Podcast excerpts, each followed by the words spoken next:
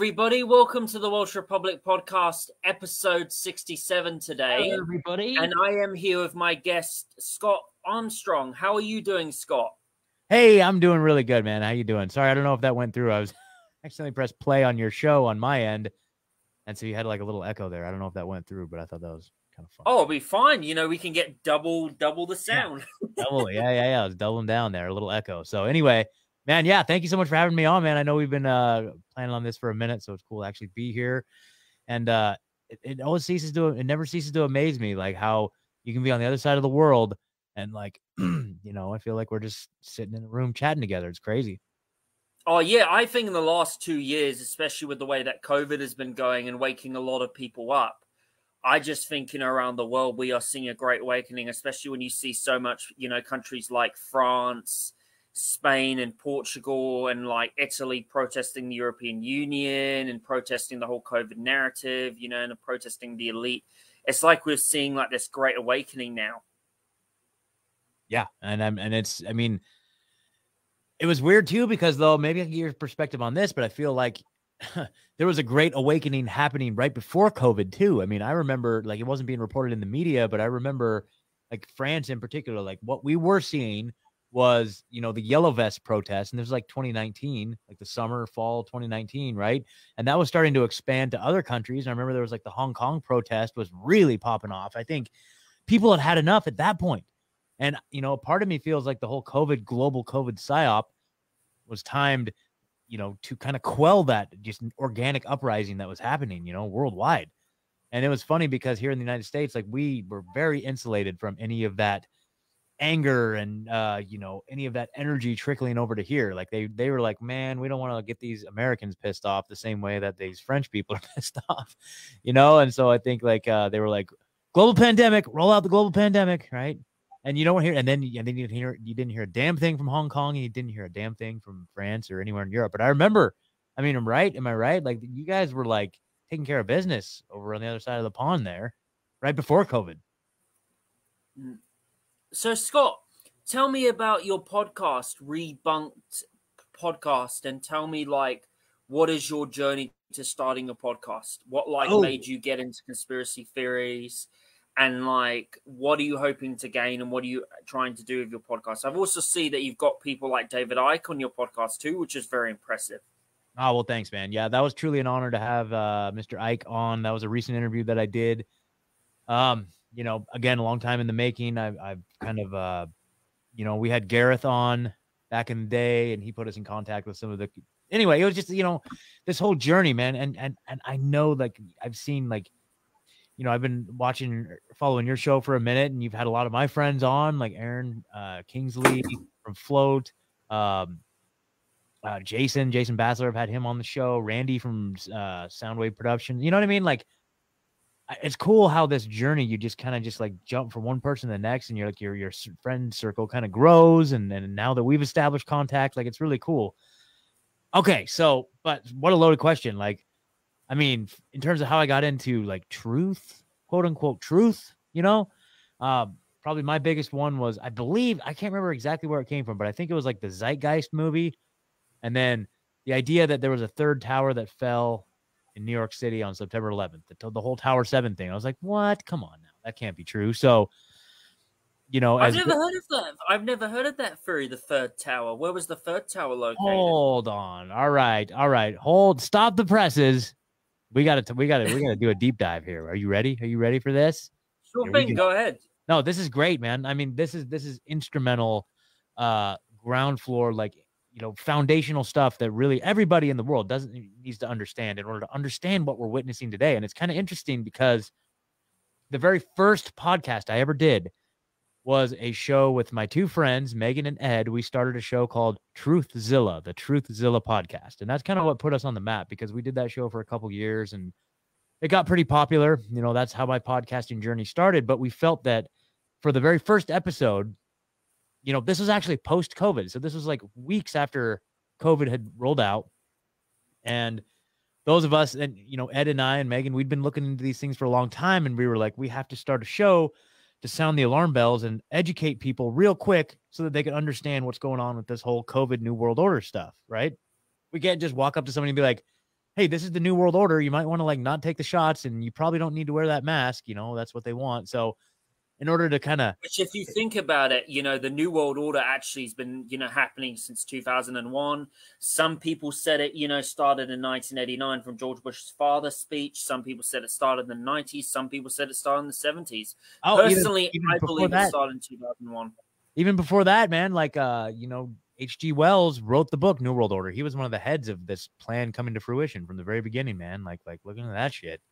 You know this goes way back way way way back uh but so but but Tower 7 is like one like we were talking, we were like thinking like okay, so what is like the quote unquote conspiracy? Like what is the chunk of like government corruption that's so provable, so in your face that it can just instantly red pill somebody?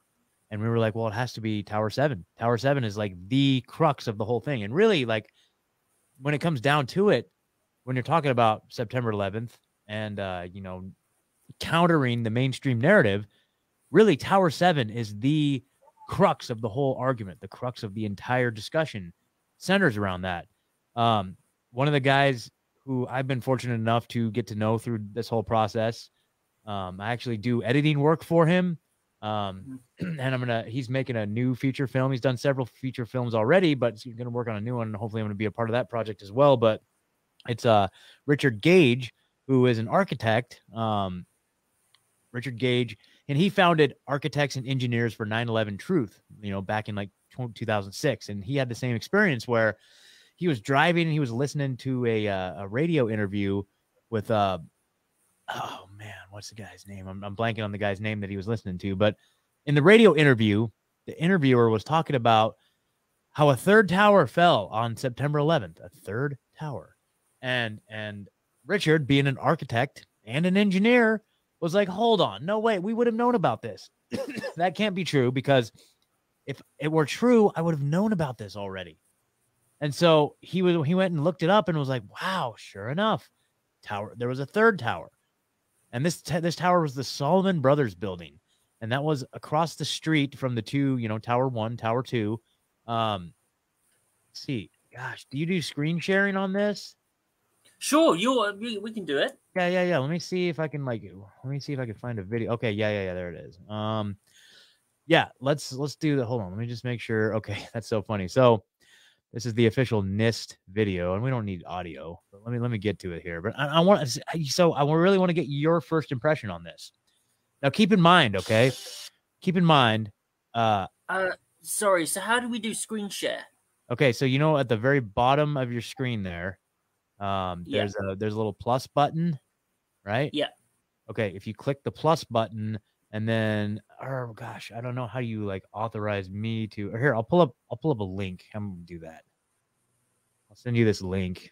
There might be a way to like, oh, here we go. My, I might be able to do it. There we go. Okay, I can just do it. Yeah, never, it's not like Zoom where you have to like have ask permission. How about we do this? Let me pull this out. Okay, cool. So anyway, sorry to waste time here, but this is important stuff. So keep in mind, here's how the I the can't see it. I can't see it on my end. Yep, yep. I haven't pulled it up yet. I just want to say, keep in mind. No, it's it's on. Okay, there we go. Mm-hmm. Um. So, oh, that's what it is. Then you have to. Yeah, there you go. Okay, so this is this is the Salomon Brothers building. This is like a fifth. It's like a 47, 49, 50 story building, right? Across the street from Towers One and Tower Two. Now, in most cities, in most cities in the entire country, a 50 story building would tower over every single building in your city. This is not just some mm-hmm. tiddlywink building. This is a gigantic building. Okay.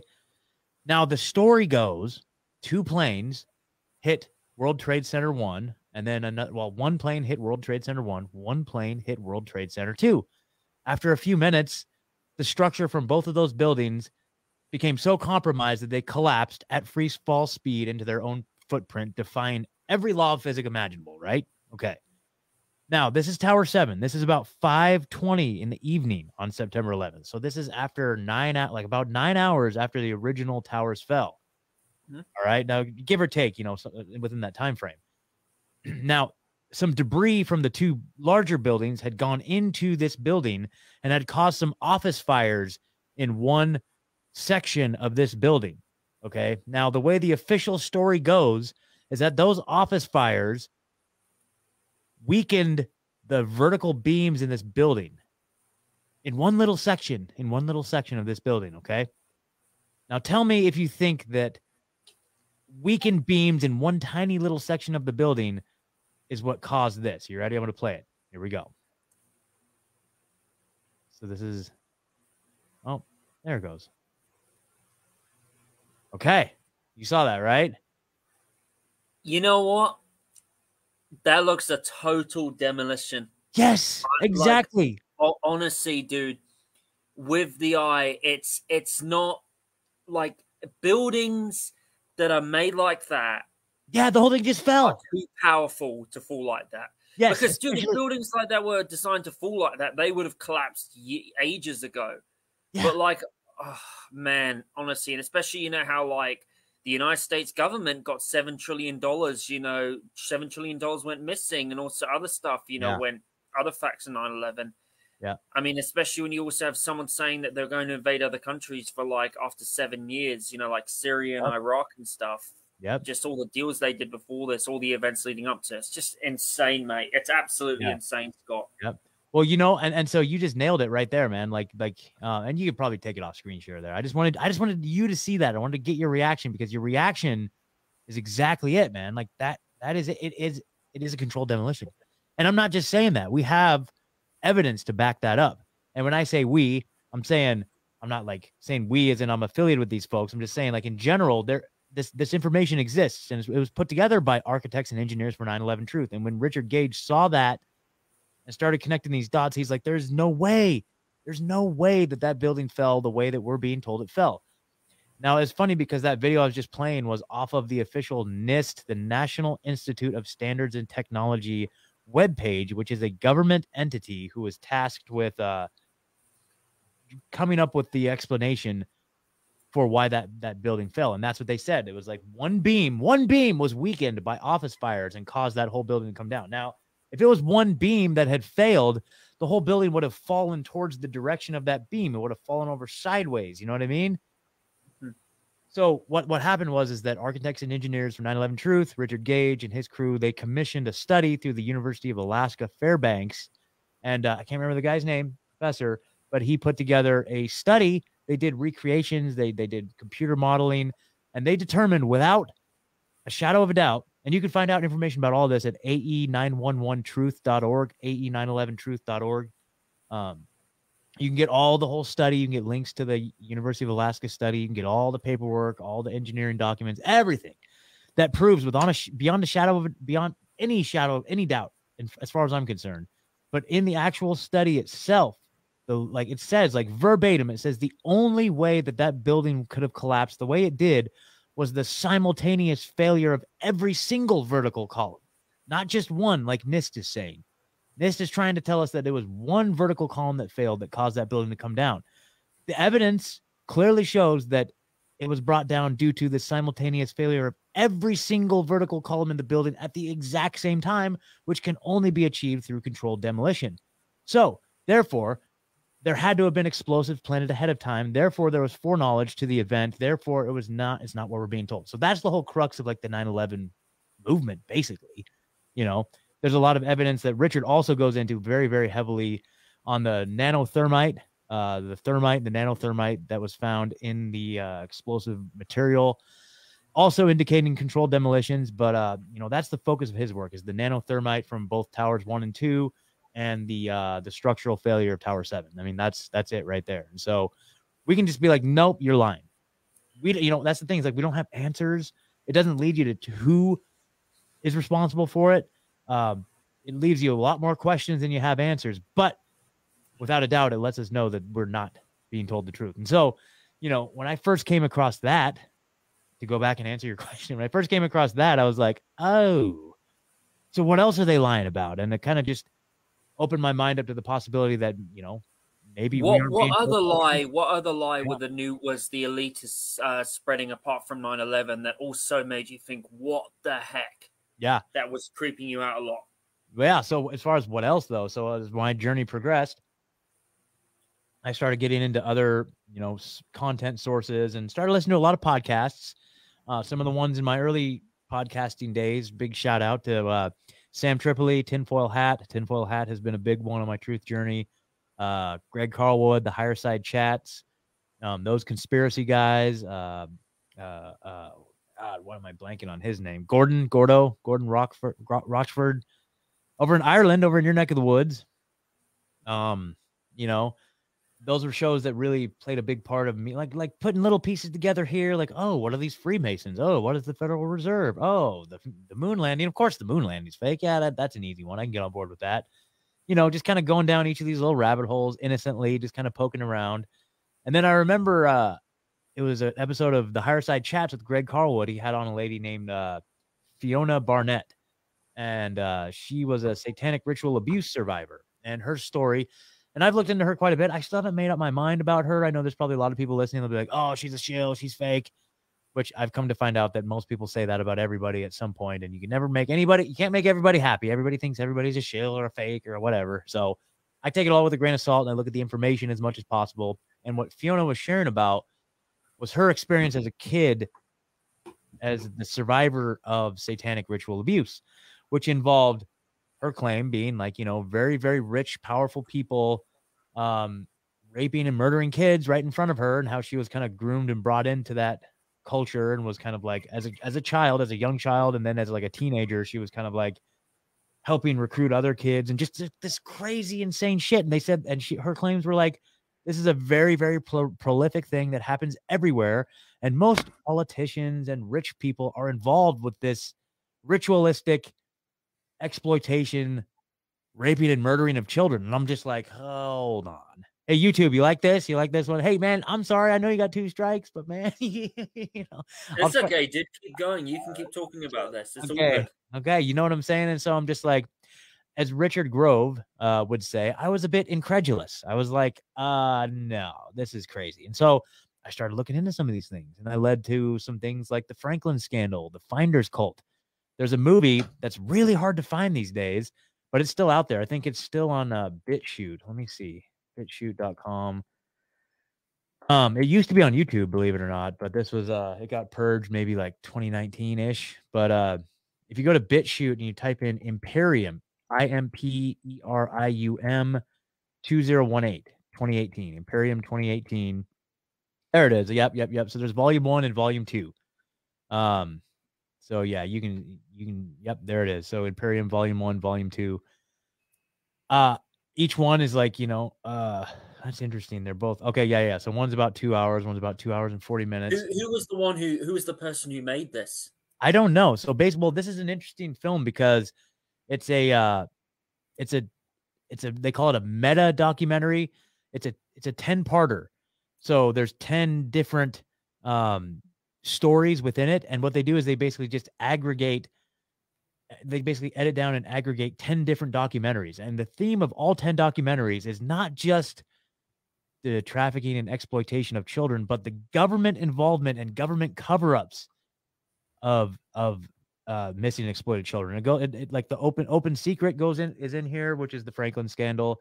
Um, there's a fascinating one, uh, Dutroux. I can't remember his first name. Dutroux from Belgium that was a huge case where it was just like a missing child incident that led all the way up to the entire Belgian government was implicated in this whole insane child trafficking situation. And the, the UK is very prominently premiered in this documentary. Um, and it goes. Well, the shows, UK is a huge problem with yeah, that. Exactly, you know? exactly, and and I mean the U, the US too, and they do a good job because they show Democrats and Republicans. The Republicans used to used to like this used to be their bread and butter uh, back in like the Bush senior era. There's there's like a uh, you know the the Johnny Gosch. Uh, that's the Franklin the Franklin cover up. Johnny Gosch, Paul Bonacci. You know, like bringing call boys into the White House. That was like headlines. There was like Washington Examiner headlines back in the day of like underage sex. Uh, like like underage child prostitutes being brought into the White House used to be headline news, and like nobody even like talks about that, and it's all featured in this documentary. It's powerful stuff. I wouldn't recommend sitting there and watching it all in one sitting because that movie will wreck you. but uh, but you know, I started realizing this sort of stuff, and I'm like, oh, geez. So now I'm just like, now I'm like, okay. Another one that really is a powerful one. I don't know. Let's see, what's his name? Um, Ronald. Uh, Ronald. Oh, it's on the tip of my tongue. Anyway, he like was a banker. Um, in the chat that can holler at us, but like uh, an Illuminati. It was like Illuminati banker, whistleblower type guy. So he was like uh banking. Uh, let me see. He basically got to the highest level of finance he could possibly go, and he said he was invited then to these uh, you know, rituals that involved like you know the sacrifice of children. I'm just like okay uh, Ronald Bernard, that's what it is. Ronald Bernard confession. Let me see if I can find this. Uh, anyway, so you know these are just little chunks of the puzzle that really got me like, just like what the hell, dude? Like this is insane. Like okay, so obviously we're not being told, we're not being uh told the whole story, and then not only that. So here, here we go. I see you pulled it up there. So this this one right here, I don't know how you can get it on like if they if it's still on YouTube or not. Let me see. Ex Dutch banker exposes. It's a powerful testimony. You know, it's basically him being interviewed for about thirty minutes and him just you know giving his testimony. Yeah, this is it. This is it. Ronald Bernard, whistleblower. Um, and it's in Dutch with like English subtitles. I think I've seen a version before that has like a translation. I remember also John Claude Van Damme when he was doing an interview uh, this in a French TV that he was exposing the Rothschild and Rockefellers too. Okay, yeah, I mean, yeah. So, you know, he doesn't name anybody by name, but he was talking about how like he was in the highest levels of banking that you could possibly go. Like he was above, you know, these central banks looking down and watching their activity. And like he just talks about like how it was like during the uh, post Iraq war and how he was tasked with moving billions of dollars of cash that were just strapped to pallets, you know, that sort of stuff, like crazy shit. And being told that, like, you know, if you're going to play at this level, you are going to have to take all of your empathy and all of your conscience, and you're going to have to put the way he describes it, you have to put it like in the refrigerator and close the door and pretend like it doesn't exist. Like, you cannot have a conscience doing what we're doing. And he's like, yeah, that's fine. That's fine.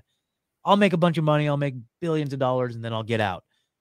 And then he said, as he continues to climb the ladder and get to the top, now you're dealing with people who, you know, we don't know their names. Like everyone's like, oh, yeah, Elon Musk is the most richest guy in the world, or Bill Gates. No, no, no. These are like peons. Like there are people with there out there with like and yeah, compared to like the Rothschild, the Rockefellers, Carl Schwab, or even that, even even those people are very low level. You know what I mean? Like these, the, the, like we don't know the, the names or the identities or the ethnicities or the origins of any of these high high level people you know that's what he that's what he's saying it's just like you know once you get to those top levels and you start interfacing with these people it's like a whole like their whole life outlook on life and their whole religion is basically just like their life is just like fed by like the suffering of children. It's crazy. Like that's their that's their religion right there. And it's it's it's pretty insane, you know. So it's hard to wrap your mind around these things and I hate to even bring it up, but like, you know, that was a big red pill for me and I'm just like, okay, so we're now I see what we're up against, right? And so now I'm just trying to learn more. And it's like one rabbit hole leads to another. And my favorite one is like the whole eh, Tesla uh the, the story of Tesla's life and like how that intersects with like banking you know, the whole JP Morgan, you know, uh, uh, Thomas Edison. Like it's a crazy one. It's innocent. It's fun. I've heard people say, "Oh, it's a bunch of bullshit too." Of course, like all these, but it's a fun one. It's a fun one. So it doesn't have to be all doom and gloom all the time. You can go down some fun rabbit holes. but uh, yeah, man. Like, is Michelle Obama? Is she really a man? You know, that's a fairly innocent one. You know, we can all have have fun with that one. You know, things like that. So, yeah, man. But that, so then we just I started podcasting post COVID to really get the word out about what it was I was seeing and try to like really just to help people be like, you guys don't have to be afraid. You don't have to fall for this. It's gonna be all right. Like all we have to do is just not comply and just say no. Like it's fine. Like we'll be okay. I had no idea what we were up against, obviously, you know, the the the, the propaganda campaign, the psychological operations that were waged against us. Like it's just mind blowing looking back to see like what it is and what we've withstood and uh the censorship and just everything. It's just so crazy, man. Uh I'm grateful this is the type of war we get to fight where we just get to go on the microphone and talk shit about Klaus Schwab and all that. you know, like thank God this is the type of war we're fighting. Memes, you know, making memes. Like thank God, like this is a war of memes more than anything. What is your what is your favorite meme that you made? Ah, well, you know, I mean, I make memes periodically. You know what I've been doing lately, and uh I don't know. Here, I can I can show you here. Let me do one more screen share here. So I'll, I'll show I'll show your listeners and viewers um a, a little project. So I'm trying to give uh I'm trying to give uh, the Babylon Bee a run for their money. I've got so I've been making my own little like Babylon Bee style satirical headlines, right? Mm-hmm. So here you go. Let me let's see. So, so this is the one I came up with. Uh, actually, this is earlier today. So this is you know Biden got another child sniffing incident a couple days ago. So so here in the yeah, U.S. I saw that. Hey, that was so creepy. You know, especially how he talked about like how he yeah. says, "Oh, you know, no serious men until you're 30," and then you have exactly. that out yeah. that he, well recently you know, said he that this girl was 12 and he was 30 and all the incident with Hunter Biden. It's just yeah. insane. Well, over here in the United States, I don't know how much of it gets over to your neck of the woods, but uh, you know, it's just such a joke. Like it's just such a joke. Again, an open secret that Biden is just this terrifying, just predator. It's just insane. But anyway, this is kind of a poking fun at the also in the United States news. It's like the idea of uh, the fact that the IRS, the Internal Revenue Service, the people that collect all of our taxes, just hired 87,000 new agents. And they're saying, "Oh no, it's it's not it's not anything bad. You know, it's to go after the rich people." It's like bullshit. You're going to use that to come after all of us. You know what I mean? Our little pay like anyway. So that was poking fun at that. So saying Child Protective Services hired 87,000 new agents as Biden continues to make more sniffing appearances around. So anyway, I, I, you know, so I've been I've been doing that lately. I've got a few other ones on there. If you guys follow me at, at Rebunked Pod on Instagram or at t.me forward slash Rebunked Pod on uh, Telegram, you'll you'll get the the lowdown on all those. But probably my favorite meme, um, probably my favorite. There's a couple good ones. One one I really liked that you just did was the one where pretty much you know. uh Beavis, I think it's Beavis or Butthead was pretty much lying down. He says, "Don't give me monkeypox." Oh yeah, yeah, yeah, yeah. Where they're like wrestling. Yeah. Oh, hey, hey, hey, Butthead, it's giving me monkeypox. yeah. yeah. That was cool. Uh, yeah. Anyway, I do a good Beavis and Butthead impression. I didn't know if you knew. yeah, I remember, you know, the Beavis and Butthead, you know, thing with Joe Biden, which was hilarious. yep, yep, yep, yep, yep. He's been like, yeah, the guy con Julio. Dude, it's just he's just a, a, laughing stock. Like the whole world looks at. I mean, oh, okay, oh, he can't even walk straight. I remember like watching a video the other day where like he was like, "Am I supposed to say this? Am I supposed to?" I feel sorry for the guy. I mean, as much yeah. of a terrible person he is, he's being a be like. It's not him who's in charge. It's like the yeah, higher ups. A lot of people say one thing I want to point out is a lot of conservatives say it's Obama running things. No, it's oh, actually oh, not it's other people up there. It's the Rothschild, the Rockefellers, the bankers who are the ones who are controlling him. They know for a fact that he's going to follow the orders, especially with the deals that his son did with like Ukraine and Russia and like China. It's just insane, man. You know? Oh yeah, totally. And I and I feel like the Rothschilds, the Rock, you know, all these these higher level interests, they control all of them. Even Trump, dude. Trump was just like he just fell right in line with all the rest of them. Right? It doesn't matter. The, the presidential politics, like any of our leaders, dude, it's such a sham and a scam. And I'm just I'm so over it. But uh I, I so I just want to say though, my favorite meme though, I think it was the one with Ralph Wiggum. Are you familiar with Ralph Ralph Wiggum from The Simpsons?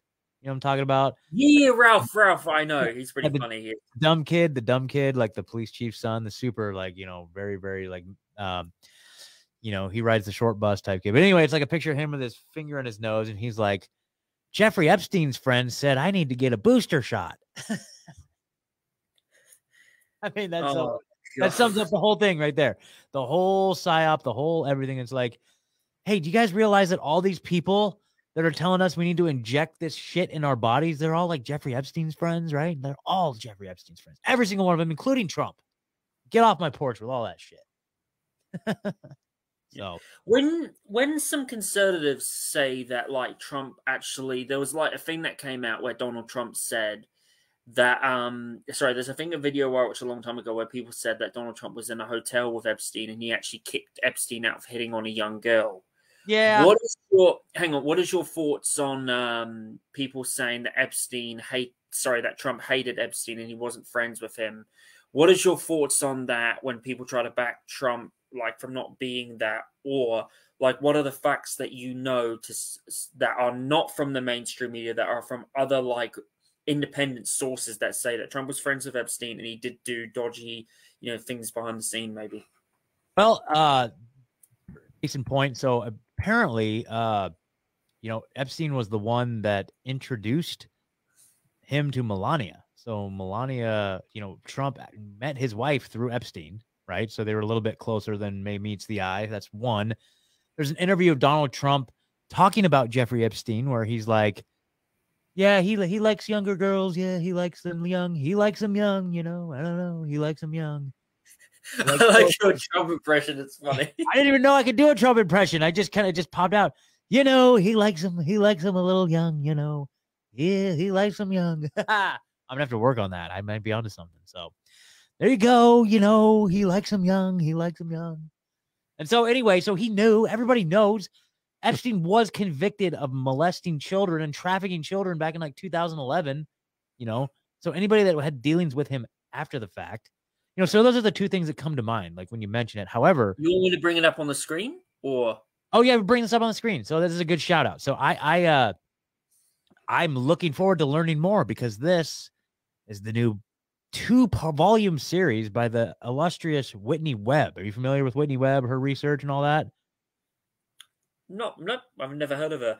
Oh man, you got to get on with Whitney Webb. So her her channel is uh Unlimited Hangout. Um, she she's a correspondent also with the Last American Vagabond, who I'm going to start doing some more. Oh, very good. I watched actually a very good interview with The Last American Vagabond. Yep, yep. With Yemen, the war in Yemen, and how terrible that is. We can get into that a bit later. Sorry. Sure, sure, sure. Yeah, yeah. Her her beat has been tradition. Yeah, she does a lot of like like uh geopolitics stuff, but really her she got on the map in 2019 covering the Jeffrey Epstein stuff for Mint Press News, and now she's basically taken all that and come out with a two part, two volume series, One Nation Under Blackmail. And uh, she, uh, yeah, so I'm looking for. I just ordered mine, so they're they're gonna hopefully get here in the next few days, and I'll be able to start reading and learning more. But this is all, I guess, volume one dives into like the history of sexual blackmail in the United States, going all the way back to like you know the 20s or whatever, like early mafia stuff, like back when the FBI first was founded uh, J. Edgar Hoover being compromised right out the gate and then put in charge. And then volume two, once you have that foundational understanding, is uh, basically focuses on like the Epstein, the Epstein crew, Epstein coterie. so, uh, so yeah, man, I'm excited to read that. But just a big shout out to her. Um, you know, everybody that I've heard. You know? Really, if you want to get a good deep dive on this, she was just on with uh, Richard Grove and those guys over at Grand Theft World. It's a fantastic show. If your listeners are not listening to or watching Grand Theft World, like that is like a must, must, must watch. Like that's like the best show out there. So uh uh yeah, but she was just on and just did like a two hour interview with Richard. And Richard's like a, a, a he calls himself a forensic historian because he knows his history facts like nobody's business, man. What what's one fact that he told you that really, you know, thought was awesome? Well, I mean, over the years, one of the ones that really stood out to me that I was like, wait a minute, what? And I had to go look this up and again, we're we're treading into some dangerous waters here. I don't know if you're ready for this, but uh and and he's he's uh he's writing a book about the Rothschild. So he was he got access to like the Rothschild archive and he said over the he's been writing uh over the many many years he's been working slowly and diligently on writing an uh a book about the Rothschild. So I can't wait for that someday. I know it's probably going to be a ways away in the making because he's a very busy guy, but the piece of information that I found the most interesting. So there was a guy. Um, let me see here. Uh, okay, let me just get my my my stuff here. So, uh, okay, uh, a guy named Alfred Balfour. Okay, um, Balfour, and already people are like, "Oh God, here we go." uh, translated into English. I don't even want to search this anymore. Okay, anyway, so uh, okay, there we go. So there's a guy named Edgar Dugdale. Edgar Dugdale um, was a translator, and he's the one that completed the first translation, the first English translation of Mein Kampf was completed by a guy named Edward Dugdale. Now, who what was? Mein Kampf about?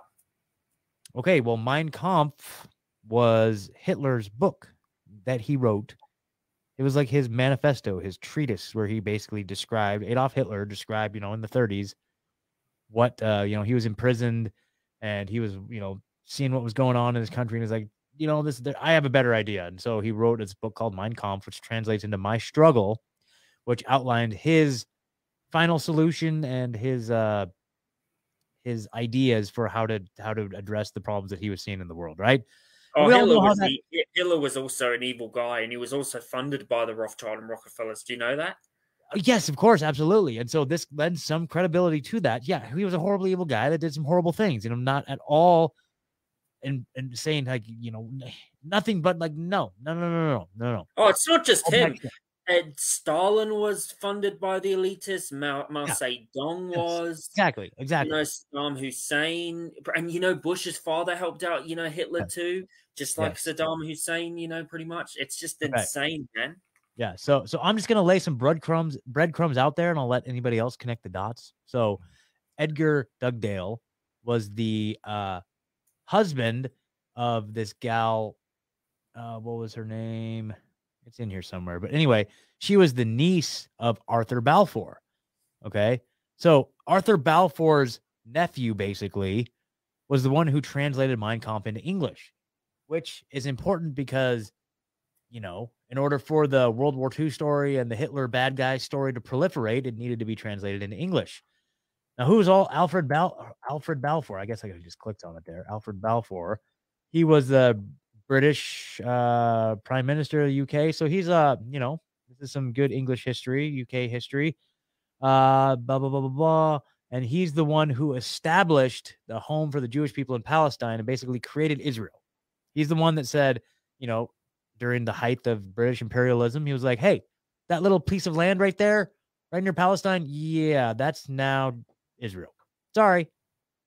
so that was a famous thing called the Balfour Declaration, which is owned by the Rothschild, by the way. It's sitting in uh, Jacob Rothschild's one of his castles. He's very proud of it. I watched a video of him being like, you know, here we are, here we are. This is my um, this and this is the Balfour Declaration. So this is like pretty much, uh, you know, the most uh, like most you know most most uh Israeli Jewish people like attribute this as the most pivotal thing in like modern history because it gave them their their homeland back, right? So the Balfour Declaration says, Dear Lord Rothschild, I have much pleasure in conveying to you, on behalf of His Majesty's government, the following declaration of sympathy for the Jewish Zionist aspirations, which has been submitted to and approved by the Cabinet. His Majesty's government view with favor the establishment in Palestine of a national home for the Jewish people and will do their best, will use their best endeavors to facilitate the achievement of this object. Blah, blah, blah. So they basically just saying, like, hey, guess what, guys? Here's your new home. And Palestine Palestinians are like, whoa, dude, whoa, whoa, whoa, whoa, whoa, slow down. What are you saying? What? Huh? We didn't, we didn't, we didn't uh discuss this. Like, what are you saying here? You know, what are you saying? We're not uh we're not on the same page here. and so and and then then the you know, they're just like, sorry. So it's somewhat controversial, but then in order to instantiate this, and look, this is this is 1917. Okay. This is like right when World War One was kicking off. You know a I mean? war that was also based on lies for just yes, money yes. the United States never even wanted to be a part of. Yes, exactly. And so, you know, fast forward another 30 years, you would almost need something like World War II to happen for something like this to actually come to fruition. And oh, we need to make sure to really, really make sure that this story holds water. We need to translate Mein Kampf into English. Hey, nephew, go do that. So there you go. So that I mean that's a big twisted rabbit hole, and I'm not even saying anything other than just presenting some facts. But there you go, there you go. Mm. You know, kind of crazy. I, oh, I guess some people saw your private messages. Oops. Oh, that's fine. I don't care. I don't care. It's all good. Those are those are my those are all my all my friends, my friends. so anyway, one how I view the Israel Palestine conflict. I look. I think Jewish people are lovely. I think they're one of yeah, the most peaceful totally. people out there. They're awesome. But as for the Israeli government, look, the Israeli government has good things about it and they have bad things. Don't get me wrong. They do give a lot of Palestinians, you know, healthcare when they come into Palestine. They do give a lot of the rights to the Palestinians when they come. But at the end of the day, the Israeli and the Palestinian governments are both committing, you know, atrocities against humanity, you know. And let's not forget that the Palestinian government is controlled by the United States government, not controlled, but is funded by the United States government, and Israel is too. So in a way, you know, it's kind of dilemma. Like one thing, like the pro-Israel people don't don't need to remember that the United States government's also funding the terrorists in Palestine, and the pro-Palestine people need to remember that also th- that the United States government is funding their thing, you know, and it's the Democrats also funding it too. It's insane. Yep, I mean, I completely agree. Um, know, there's a lot of it's it's all just like, dude, at that level, it's all just a bunch of evil nonsense, dude. It's, it's just evil beyond beyond belief, you know, and it's a this isn't a Jewish thing, a Palestinian thing, an Arab thing, an American thing, a Chinese thing. At, at that level, across the board, it's all just evil, corrupt, power driven psychopaths. That's all. That's it, man. And we, uh, we're just trying to bear the brunt of it.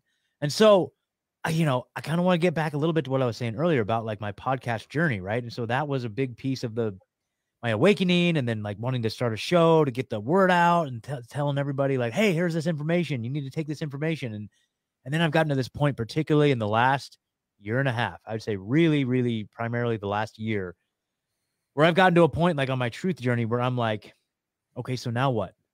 So i have all this information. Yes i know that the world's run by a bunch of just psychopathic child raping uh like just ho- the most horrible thing you could possibly imagine so now what so what what do we do about it? And and I've and, and I've really started going down the rabbit hole of like looking for solutions. Okay, do you, so do, do you think humanity is going to wake up and fight back, or do you think that, the Great Awakening is winning right now? Yeah, man. Of course, of course, we're winning, dude. Like the uh, the, the outward appearance of us losing is just a, a product of their overwhelming ability to censor, but they can't they can't keep us down forever. But here's the good news, man, and this is really really the good news about the whole thing is that we don't have to wake everybody up. It's not our job to wake anybody up, dude. Like it's nice getting this information out there, but right now, like the way we're gonna survive whatever it is that happens is we just uh you know, we we we you know, it's important to get this information out there, don't get me wrong, but also like what are we doing in our own personal lives? Are we building community? Are we gaining more self-reliance and independence, right? Are we finding ways to like get outside of the system? You know, are we able to like get a second income stream? Like it'd be nice, like, dude, do you have like a Patreon page? Do you have a way that people can like help support you financially so that maybe you don't have to work as as much, you know, and eventually maybe do this full time? I mean, that'd be a cool, cool uh goal. You know, anything we can do to extract ourselves from the system, but also build community. Are you going to meetups? You know, I'm, not, I'm talking to like everybody. Are you going to meetups? Are you meeting your neighbors? Are you meeting other like-minded people in your area?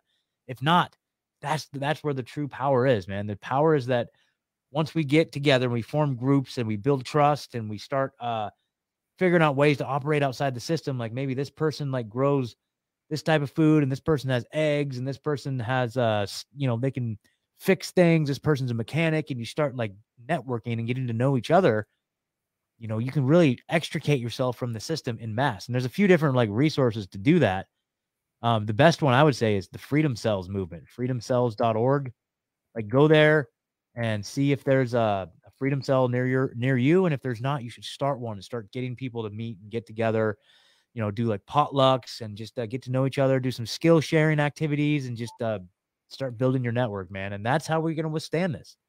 We're never going to fight the government. We're never going to overpower overtake the government. Like not going to happen.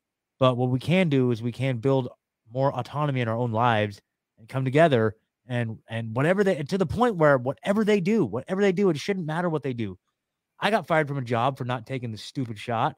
And I'm not going to be in that position ever again because now I work for myself.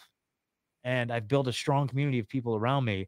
And, uh, you know, I'm, you know, whatever they can bring on, whatever they want to do. It's almost to the point where like I, I won't be affected by whatever mandates they put down. Like if they what are they gonna say? You can't grow food? Yeah, good luck. You know? So, um in your podcast, what is your favorite interview that you've done? Um, I would say some of my favorite ones are uh, uh, Dr. Henry Ealy is, is like I've had him. I've interviewed him twice. He's been my uh, favorite, you know, for a while now. Like he's he's such a great. He's got such a strong message of just like uh, you know, very inspiring. The first time I ever had him on, like it was back when I was doing Truthzilla. So there was three of us, and uh, you know, he had us all in tears. You know, he's that powerful. so, uh, Dr. Henry Ealy's a fantastic interview. Um, you know, you mentioned David Icke. Like, obviously, having David Icke on is just like a, that was a highlight of my podcasting career for sure. Um, uh, having Owen Benjamin on was a big treat. Um, that was that was really cool that he took the time to come on. Um, you know, Rob Dew from InfoWars, uh, getting club plugged in with uh, you know, with him primarily, but then like, you know, just having that connection has been really amazing. You know, he's opened up a lot of doors for me. So I'm really, really grateful for him, honestly.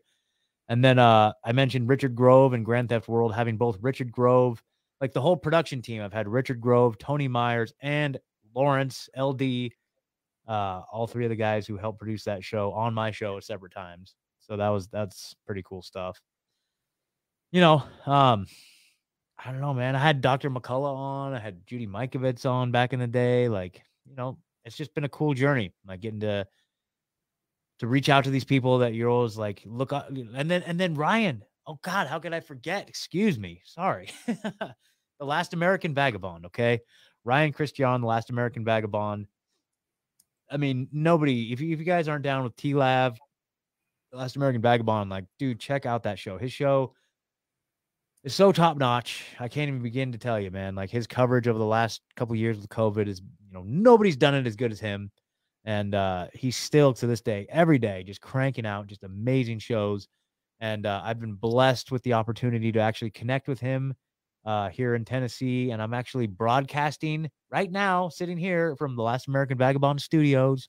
So big shout out to Ryan and allowing me to come in and use his. How long uh, have you been? How long have you been with the America Vagabond Studios? Uh, I've uh, I moved here in May, May of this year, so I've been here just you know five months, like barely, hardly at all. How how is the area where you're living in coping with the inflation and like the immigrant crisis and all that stuff with the what's going on there? Um, I don't feel like we have much of an immigrant immigrant crisis. It's not really that pronounced here. I don't really feel like it's. I don't know. It's not something that I feel like people talk about here very much. Uh, so I'm in Nashville, Tennessee, which is, you know, a few states up from the border. Um, but I mean, economically, this this town is just booming. This town is just like off the charts. Who is who is the mayor of the town? I, I honestly don't know. I don't know who the mayor is. I, I haven't gotten involved in local politics at all here. Uh, Nashville's kind of a kind of a blue masky place. Like you know, it's uh, it's kind of a kind of a liberal stronghold for sure. Like this is one of the capitals of the entire like music industry. So uh, so yeah, uh, yeah. So I mean, that just goes with the territory, right? It's like it's like uh, it's like the Hollywood of the South, kind of. But you know, it's mostly like country music type stuff, but I feel like people have like a yeah, it's a very strong liberal vibe here. Not strong. I shouldn't even say strong. Like it exists. There's a there's a liberal vibe that exists here, but uh, it's not. You know, it's it's it's nothing I can't handle. I just moved here from Oregon, Eugene, Oregon, which had a very strong liberal vibe. It was like the only vibe that existed was a liberal vibe, and you'd get chased out of stores or have your house burned down if you didn't wear a mask. So I'm I'm much happier in a in a state, a deeply red conservative state that doesn't take kindly to that type of bullshit. um speaking of that, so you were telling me so when you think speaking of that, right now Alex Jones was just, you know, said that he had to pay 1 billion dollars yeah. for pretty much allegedly lying about the Sandy Hook shooting whether you believe it or not, personally, I do think he maybe got it wrong there. Depending on how you look at it, you probably agree that he was right about it. When you think about the Sandy Hook shooting, and especially like how, you know, Alex Jones and like Steve Bannon are being charged like for pretty much, you know, by the corrupt government of the United States. What implication is that? Do you think that they're going to be end up going into jail? And do you think that this is a thing that is going to come after everyone eventually? Uh, so I think yeah, this is being used to set a legal precedent here in the United States so that they can um, come after more people. Um, you know, I, I mean, I, I haven't figured out it. You know what what the deal is with Sandy Hook. Honestly, like I have some, uh, some evidence of people I know in my life who used to live in that area, and so you know I've got some good like firsthand accounts that yes, there were people that were killed there were kids that were killed. Now, whether or not there were like uh, three commandos running from the back of the building that were captured on helicopter footage with guns, leaving the scene, running into the forest. Now, maybe they had something to do with it. I don't know. Um, but Uh, you know, it's just so insane to see how the whole narrative has switched to where 99% of people you walk up to and uh, you'd be like, hey, do you know who Adam Lanza is? Welsh Republic. Do you know who Adam Lanza is? I think I've heard of him. Yeah. Okay. Before, well, but I'm. Okay, well, Adam Lanza was the shooter at Sandy Hook. I'm, I'm, I'm, just putting, I'm putting you on the spot. I, I didn't, you know, no. it's just like you know, that's the case in point. Not a single damn person in the world knows who the actual shooter what, what, what, what, what, what one fact about Sandy Hook that disturbs you the most? Well, there's helicopter footage of like three people leaving the scene, like with guns, running into the forest from the back of the building. Like you want to explain that? Like, so that to me, those were the mercenary forces that were brought in to execute those kids, and then blame it on Adam Lanza. That's what it was. So that's kind of what I think happened. That I think that there was, there's a government operation or just some sort oh, of the government. The, the government has done that before. There was this one incident a long time ago where kids apparently got killed. I can't remember what it was, but you remember that incident by you know it was at um, school or something where they got tear gassed or something. Maybe I'm not sure. I'm not sure you know, one one of the things, well, yeah, gassing kids. That's one thing that the government is really, really good at is killing kids. That's one thing they're really, really good at. And they love it too. They love it so much. Like uh Madeleine Albright, may she burn in hell, right? She died recently, but she was in the Bush White House. And when asked if uh it was 500, what was it? Was it 500 million? Can't be. No, no, no what was it 500,000 500,000 Iraqi kids Yep, I know, and it's that when you look what's going on in Yemen, yes. Somalia right now, yes. and Libya, and like it's funny how they say they care about the kids, but then you got like you know Obama and Bush, and also Donald Trump. Yeah, whether you know a lot of people say he's anti-war, but he's also you know doing he was dropping bombs on Yemen and helping you know the Saudi Arabian genocide there. And if you look at it, you know, the Yemen genocide is one of the worst human, humanitarian, you know, crisis right now. And a lot of people say Ukraine is bad. Well, look what's going on in Yemen. That like the same that's been going on in Ukraine's been going on in Yemen for nearly fucking eight years now. Yeah. Syria, like twenty, Syria, like pretty much ten years. Iraq, like twenty years. It's just fucking the hypocrisy, and all those people like put a flag up for Ukraine, you know, like, and but where, where's the flag for like Somalia? Where's the flag yeah. like for Yemen? And guess what's going to be happening now in Haiti? Haiti right now oh, could yeah. be having something which is absolutely outrageous, you know? Yeah, we, we know we know that these demons love preying on Haiti, right? That's their favorite thing in the world. Like just getting little kids from Haiti, like that's uh, George Bush or not, excuse me, Bill Clinton's bread and butter, man. Oh, He's very he's like, yes, more crisis in Haiti. That means Oh, they did a lot of bad things, you know, in Central America. They really fucked yeah. that place up big time. Yeah, exactly. Just just American uh American just in nonsense, dude. Like uh you know, the uh Yeah, the government, especially, you know, what they did to Iraq and Iran. Like yeah, Iraq and Iran, maybe Iran you could argue is not as bad as it is, I mean, depending on how you view it. But yeah. like Iran, Iraq used to be a great place in the 50s and 40s. Same thing with like, you know, Kuwait and Lebanon. These countries used to be so good. And then the Islamic Revolution came, which was done by the CIA. Yeah. And it's sad because you've got places like, you know, Syria, Yemen, you know, uh, what else? Libya and Libya, which had the highest standard of living in the world, the, high, the highest standard of living in Africa, and one of the highest standards in the world, free education, free healthcare. And yeah. they said that Colonel Gaddafi was a madman, and Colonel Gaddafi pretty much wanted to make his own, you know, gold standard, which was going to rival the United States dollar, and wanted to put an end to the ministry. Yeah. And then the Clintons said, "No, we're not having it." Look what happened. He also yeah. got killed too. Dude, Gaddafi's a badass, dude. If you want more information about that, I want to give a shout out here because my buddy Dean Reiner, who does an episode or does a show called the Up Is Down podcast, um, I think he's kind of like on a. Is is yeah, he's kind yeah, of on, on that podcast? On that podcast, is there so there's an up and down? Is there a left and right? well, his the up is down. Like everything that is up is down. Everything that is left is right. I mean, you could definitely make an argument about that. You know, um, there's definitely an argument to be made there.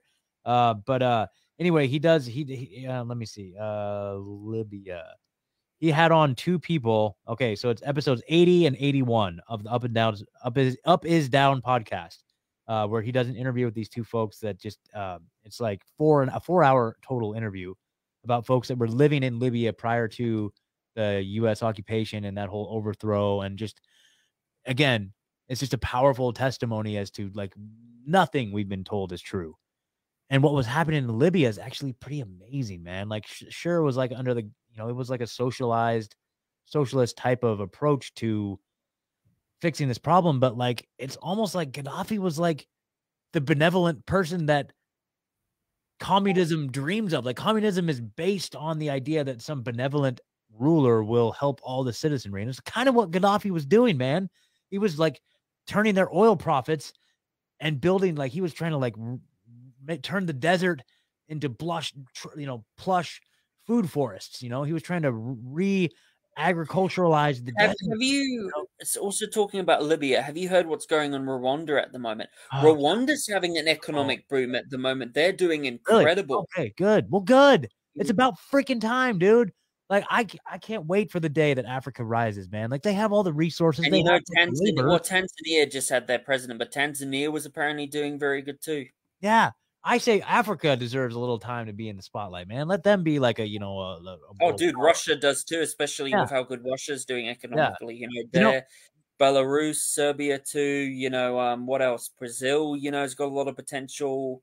Yeah. You know what I heard recently? This is a really interesting argument. I think it was Owen Benjamin that was made made, made this argument, but I was like, damn, that's such a good point. So it's like one of the reasons why Africa is so impoverished and they're not able to like just get grips on anything to pull themselves out of this just devastating poverty is due to the fact that like the United States keeps sending them aid.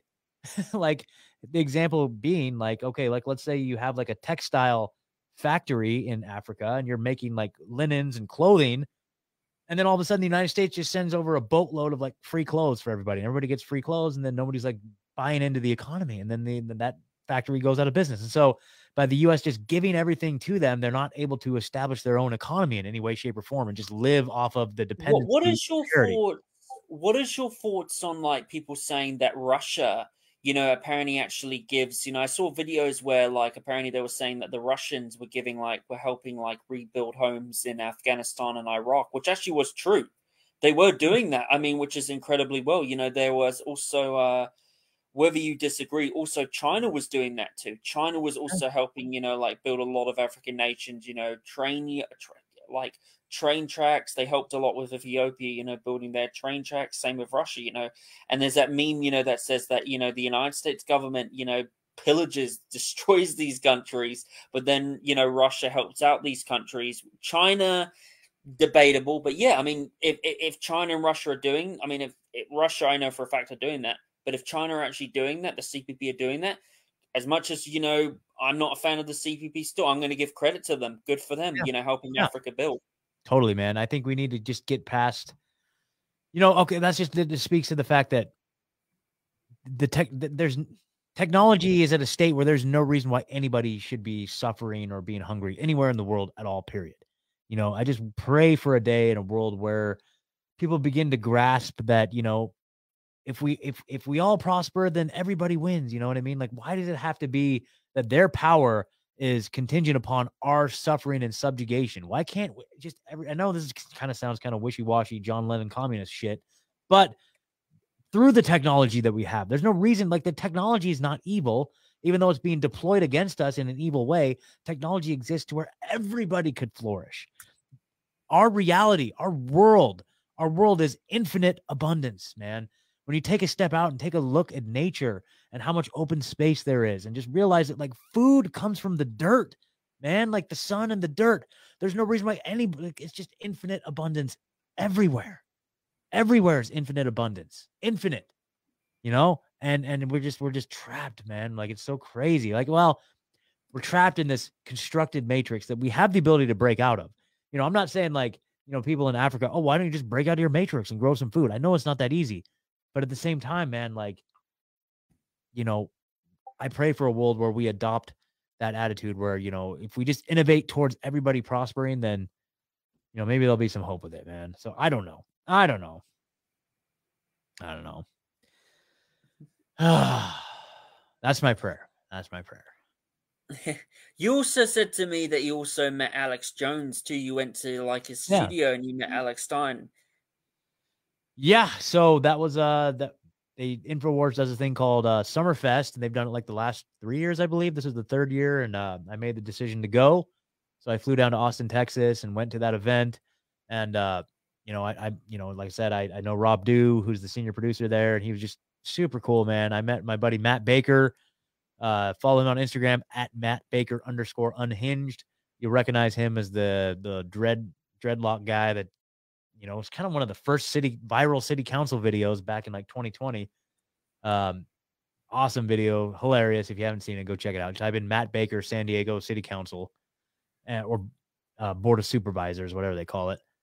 But uh, I called him up because I know he's a big Infowars fan. I'm like, bro, you got to meet me in Austin. We're going to this stupid thing. He's like, oh man, I don't know, man. I don't have like any money. I'm like, bro, I don't care. We're going to Austin. I don't care what it takes. Go.